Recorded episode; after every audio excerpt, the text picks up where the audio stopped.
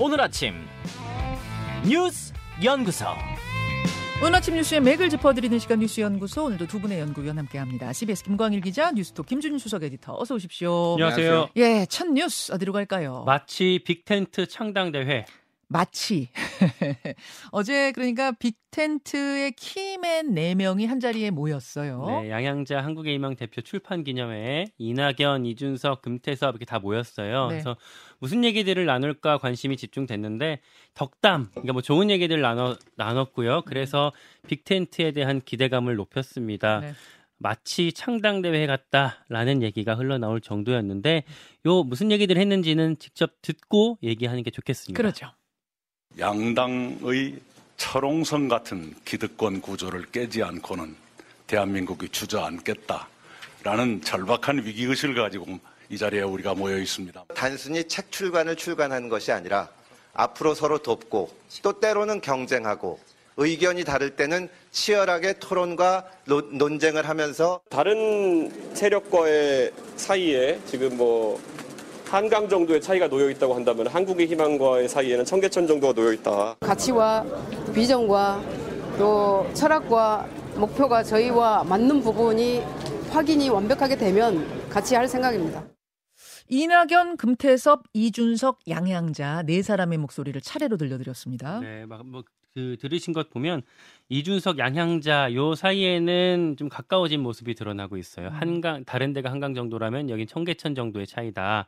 그리고 이 여기 방금 들으신 음성에서는 안 나왔지만 어, 어제 참여했던 그 측 중에서 가장 큰 덩어리가 이준석, 이낙연 요 두 덩어리잖아요. 그렇죠. 예.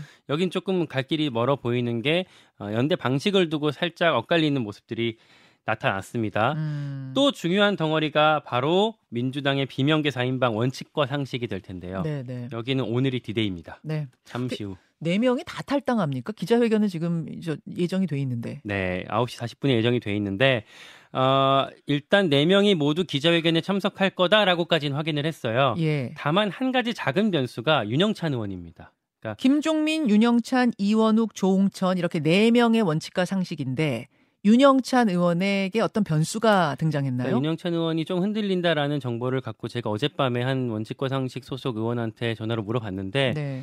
어, 윤영찬 의원도 다른 선택을 하진 않을 것 같다라고 얘기를 하면서 고민을 하는 것 같긴 하다라고 얘기를 하더라고요.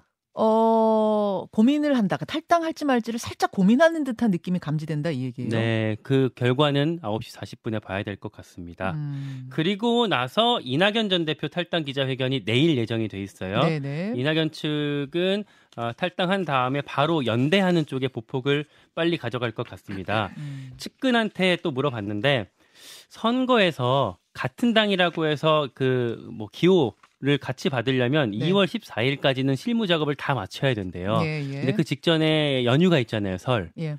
그렇기 때문에 한 2월 초까지는 어느 정도 결론을 내야 한다고 합니다. 음. 그래서 지금 바쁘게 움직일 거라고 하고 당장은 이낙연 플러스 원칙과 상식 요 연대가 가시화될 것 같, 같아요. 방식은요. 방식은 원칙과 상식 주도로 창당을 하고 거기에 이낙연 전 대표가 들어가는 방식 이렇게 될 가능성이 어, 높아 보입니다. 주도권 다툼 같은 건 없어요? 예, 있을 텐데 이게 이낙연 전 대표 측 그룹에서도 어 이렇게, 이렇게 가면은 되게 아쉬울 거 아니에요. 원칙과 상식이 먼저 띄우는 그림에 다 들어가게 되니까. 그럴 수 있죠. 근데 일단 다 동의가 됐다고 아. 해요. 제가 어 제 이낙연 전 대표 측 그리고 원칙과 상식 측에 다 확인을 했습니다. 그렇군요. 자, 흐름을 잘 짚어 주셨는데 김중일, 김준일 에디터 예. 어느 부분에 주목하세요? 일단 뭐 어제 뭐 예고했던 대로 여기서 굉장히 큰 분수령이 될 것 같다 이렇게 네. 말씀을 드렸고요. 어제 재밌었던 게 이제 의원회관에서 이게 다 열렸거든요. 양양자 의원 출판 기념회. 예. 이쪽에서는 이제 조홍천 의원 출판 기념회가 아. 있었고 요 대각선에서는 양양자 의원 출판 기념회가 있었고 그 옆에서는 민주당 선거제도 토론회가 있었어요. 아하. 다 동시간대에 열렸습니다. 이제 아 순- 그래요. 예.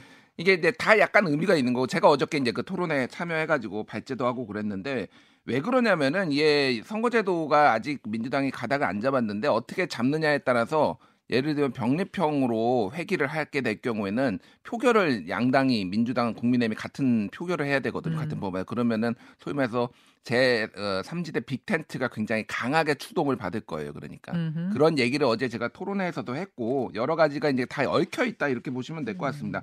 가장 중요한 거는 지금 두 가지가 있는데 하나는 이해관계를 조정할 수 있느냐, 소위 말해서 각자의 지분, 당에서의 지분 그리고 비례에서 이제 정당 지지율이 어느 정도 나왔을 때 비례 의석을 어떻게 나눠 가질 수 있는 것이냐가 이제 아주 실무적인 얘기고 네. 오늘 언론들이 굉장히 많이 이제 보도를 한 거예요. 사설을 좀 이제 소개시켜 드릴게요.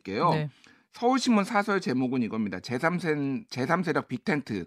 비전 없으면 모래성 될 뿐이다. 음. 한국일보 손잡는 제3지대 반윤 반이 넘어 가치와 비전부터 국민일보 새 불리는 제3지대 새로운 가치와 아젠다 말해 아랴. 그래서 이제 어, 제3지대가 뭉치는 것은 어디까지 뭉칠지 모르겠으나 이거는 이제 기정사실화 된다라고 이제 언론들은 보고 있는 것이고 두 세력이 뭉치냐 세 세력이 뭉치냐 이건 맞습니다. 모르겠지만 뭉치긴 뭉칠 예, 거다. 어디 어디까지는 약간 최소한 뭉칠 것이다. 이렇게 한 네대 네다섯 개가 다 같이 가기는 뭐 한꺼번에 각계각지하기는 쉽지 않다라는 거를 언론도 보고 있는데 좀 공통적으로 얘기를 많이 하는 게 네. 비전이 뭐고 가치가 뭐냐. 그리고 그렇게 달랐는데 음. 그럼 뭐를 가지고 설득을 할 것이냐. 약간의 톤과 요게 좀 차이는 있지만 그 얘기를 하고 있거든요. 그래서 양양자 대표도 아까 전에 뭐 딱 그 발언이 가치와 비전과 철학 이 얘기를 아까 전에 했어요. 예, 예. 그러니까 그거를 이제 어떻게 보여줄 것이냐. 사실 이게 어 정치공학적으로는 뭐 무- 뭉치면 될 것 같지만은 이게 정치 고관여층이나 소위 말해서 음. 고학력층 이런 사람들한테는 그냥 뭉친다고 이게 설득이 되는 게 아니거든요. 원 플러스 원 플러스 원이 3이 아닐 수 있는 음. 게 정치잖아요. 한 1.2가 될 수도 있습니다. 그게. 그게 그래서 그게 그- 잘 결합을 해야 사실 음. 3 아니 4, 5가 될 수도 있거든요. 그게 아마 물밑에서 지금 좀 얘기가 되고 있는 거는 저는 좀 알고 있는데. 좀 그 부분에 있어서는 좀 시간이 필요할 것 같아요. 그래요. 예. 아, 두 번째 이슈로 일단 넘어가죠. 네. 이태원 특별법 단독 통과. 어제 본회의 문턱을 넘었죠. 네, 여당 의원들이 퇴장한 뒤 야당 주도로 통과가 됐어요. 음. 어제 오전까지 막판 협상이 이뤄졌는데 결국 이견을 좁히지 못했습니다. 네. 근데 뭐 열- 열심히 협상했다고 보기는 어려운 게 이게 민주당이 한 4, 작년 4월에 발의를 했고 6월에 패스트 트랙으로 지정을 했거든요. 예. 그러고 나서 한 반년 정도 됐는데 계속 이제 상임위 법사위 차원에서 아예 논의 자체를 안 했습니다. 음흠. 그러다가 최근에 지도 지도부 차원에서 협상을 했었, 했었 던 거고요. 네. 최종 처리했던 법안은 김진표 국회의장이 꺼냈었던 중재안 이게 바탕이 됐습니다. 예. 핵심 쟁점이 특조위, 그러니까 이를테면 예전에 세월호 특조위 했었던 것처럼 여기도 특, 특조위해서 사고 원인 밝히자 이런 건데 그렇죠. 어, 국민의힘에서는 그렇게 되면 또 정쟁만 유발한다라고 해서 특조위는 하지 말자라고 했었고 민주당은 어, 최종적으로 조사 규모랑 기간 같은 걸 좀 축소해서 어, 특조위를 이 법안에 담았습니다. 그렇게 조정이 된 거군요, 양쪽이. 예. 네. 다만 원래는 특조위가 특검 수사를 국회에 요구할 수 있게 하자라는 게 원한 내용이었는데 네. 이건 결국 빠졌어요. 아, 윤 대통령이 그 거부권을 또 쓸 가능성이 있습니까? 그러니까 법, 거부권을 쓰게 되면 이 법 자체를 무력화시킬 수가 있잖아요. 네. 제2 요구하게 되면은 어, 3분의 2, 그러니까 출석이 의원의 3분의 2를 뚫어야 되는데 그러기는 지금으로서는 좀 어려울 것 같고 아, 근데 다만 대통령실에서도 김건희 특별, 특별법에 대해서 거부권을 이미 쓴 상태이기 때문에 또 쓰긴 너무 부담스러울 거예요. 음, 음. 그러다 보니까 아직 결정을 못 내린 것 같고요. 어제 그 브리핑은 여야 합의 없이 강행 처리된 것에 대해서 유감스럽게 생각한다. 이런 입장까지 전했습니다. 자, 이태원 특별법. 그러니까 조사 규모랑 기간은 좀 조정이 됐습니다만 음. 끝내 합의는 불발되고 발발되고 야당 단독으로 이제 통과가 됐는데 김준일 에디터는 어- 어느 부분에 주목하세요? 그러니까 이, 이 정도까지 조정을 했으면은 웬만하면 좀 합의해가지고 좀 통과시키지 양당 모두 조금 비판을 안 할 수가 없는데 특히 여당이 그러니까 뭐 특조위 자체를 굉장히 거부를 했거든요. 그러니까 이거 쓸모 없다. 뭐 이런 식으로 옛날에 세월호 특조위도 사실상 별로 이제 효과가 없었다. 뭐 이런 식의 논리가 나왔는데 네. 어쨌든 유거 유족들이 굉장히 강하게 원하고 있고 이 부분에 있어서 진상 규명에 대해서 미흡하다는 얘기가 나오고 있으니 이거를 이렇게 안 할 수가 있느냐 이런 뭐 이제 시민 사회 논리가 있으면은 그것도 좀 받아들여 주는 이런 모양새가 됐으면 얼마나 좋았겠냐 이 생각이 들어요. 그래서 지금 결국은 이제 대통령 거부권입니다. 어제 윤재옥 원내대표는 네, 네.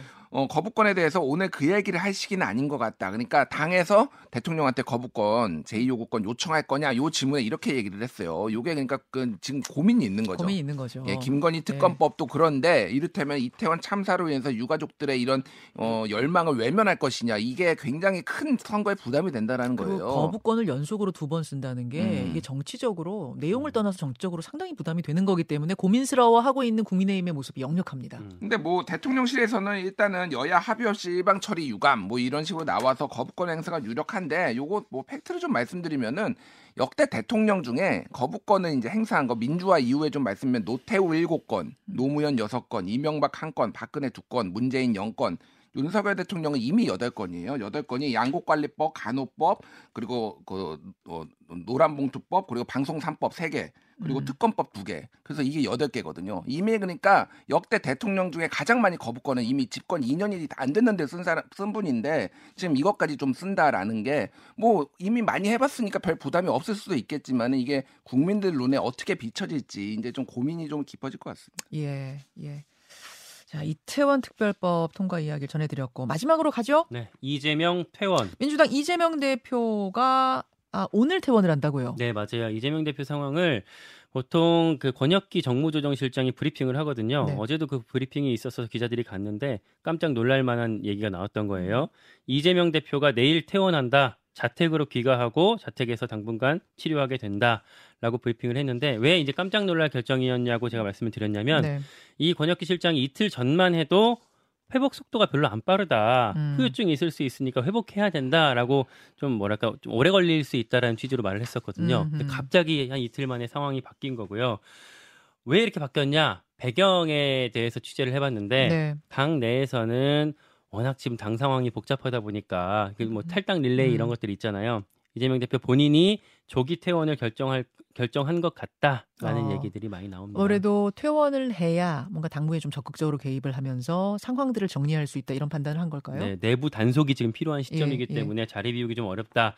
그렇기 때문에 오늘 나올 메시지도 어, 이렇게 당 통합을 촉구하는 어, 내용의 메시지가 나올 것 같다는 얘기가 들립니다. 예. 다만 퇴원 일성이 뭐 예전에 뭐 대전은요 뭐 이런 식으로 나올까 어떨까 박근혜 전 대통령처럼 네 봤었는데 현근 퇴근요가 됐어요. 아, 이게 어제 굉장히 큰 이슈였던 국회에 앉아 있던 정성호 의원과 병상에 있던 이재명 대표 간의 그 문자, 네. 문자가 기자들 카메라에 포착이 되면서 지금 이, 이 지금 논란이 불거진 거죠? 맞아요. 이재명 대표가 정성호 의원한테 현, 아, 지금 사진이 나오고 있죠. 예. 어, 현근 퇴근 어느 정도로 할까요? 라고 문, 그 메시지를 보냈고. 그러니까 이재명 대표가 물은 거죠. 현금 네. 어느 정도로 할까요? 그랬더니 정성호 의원이 당직 자격 정지는 돼야 하지 않을까? 공관이 컷오프 대상.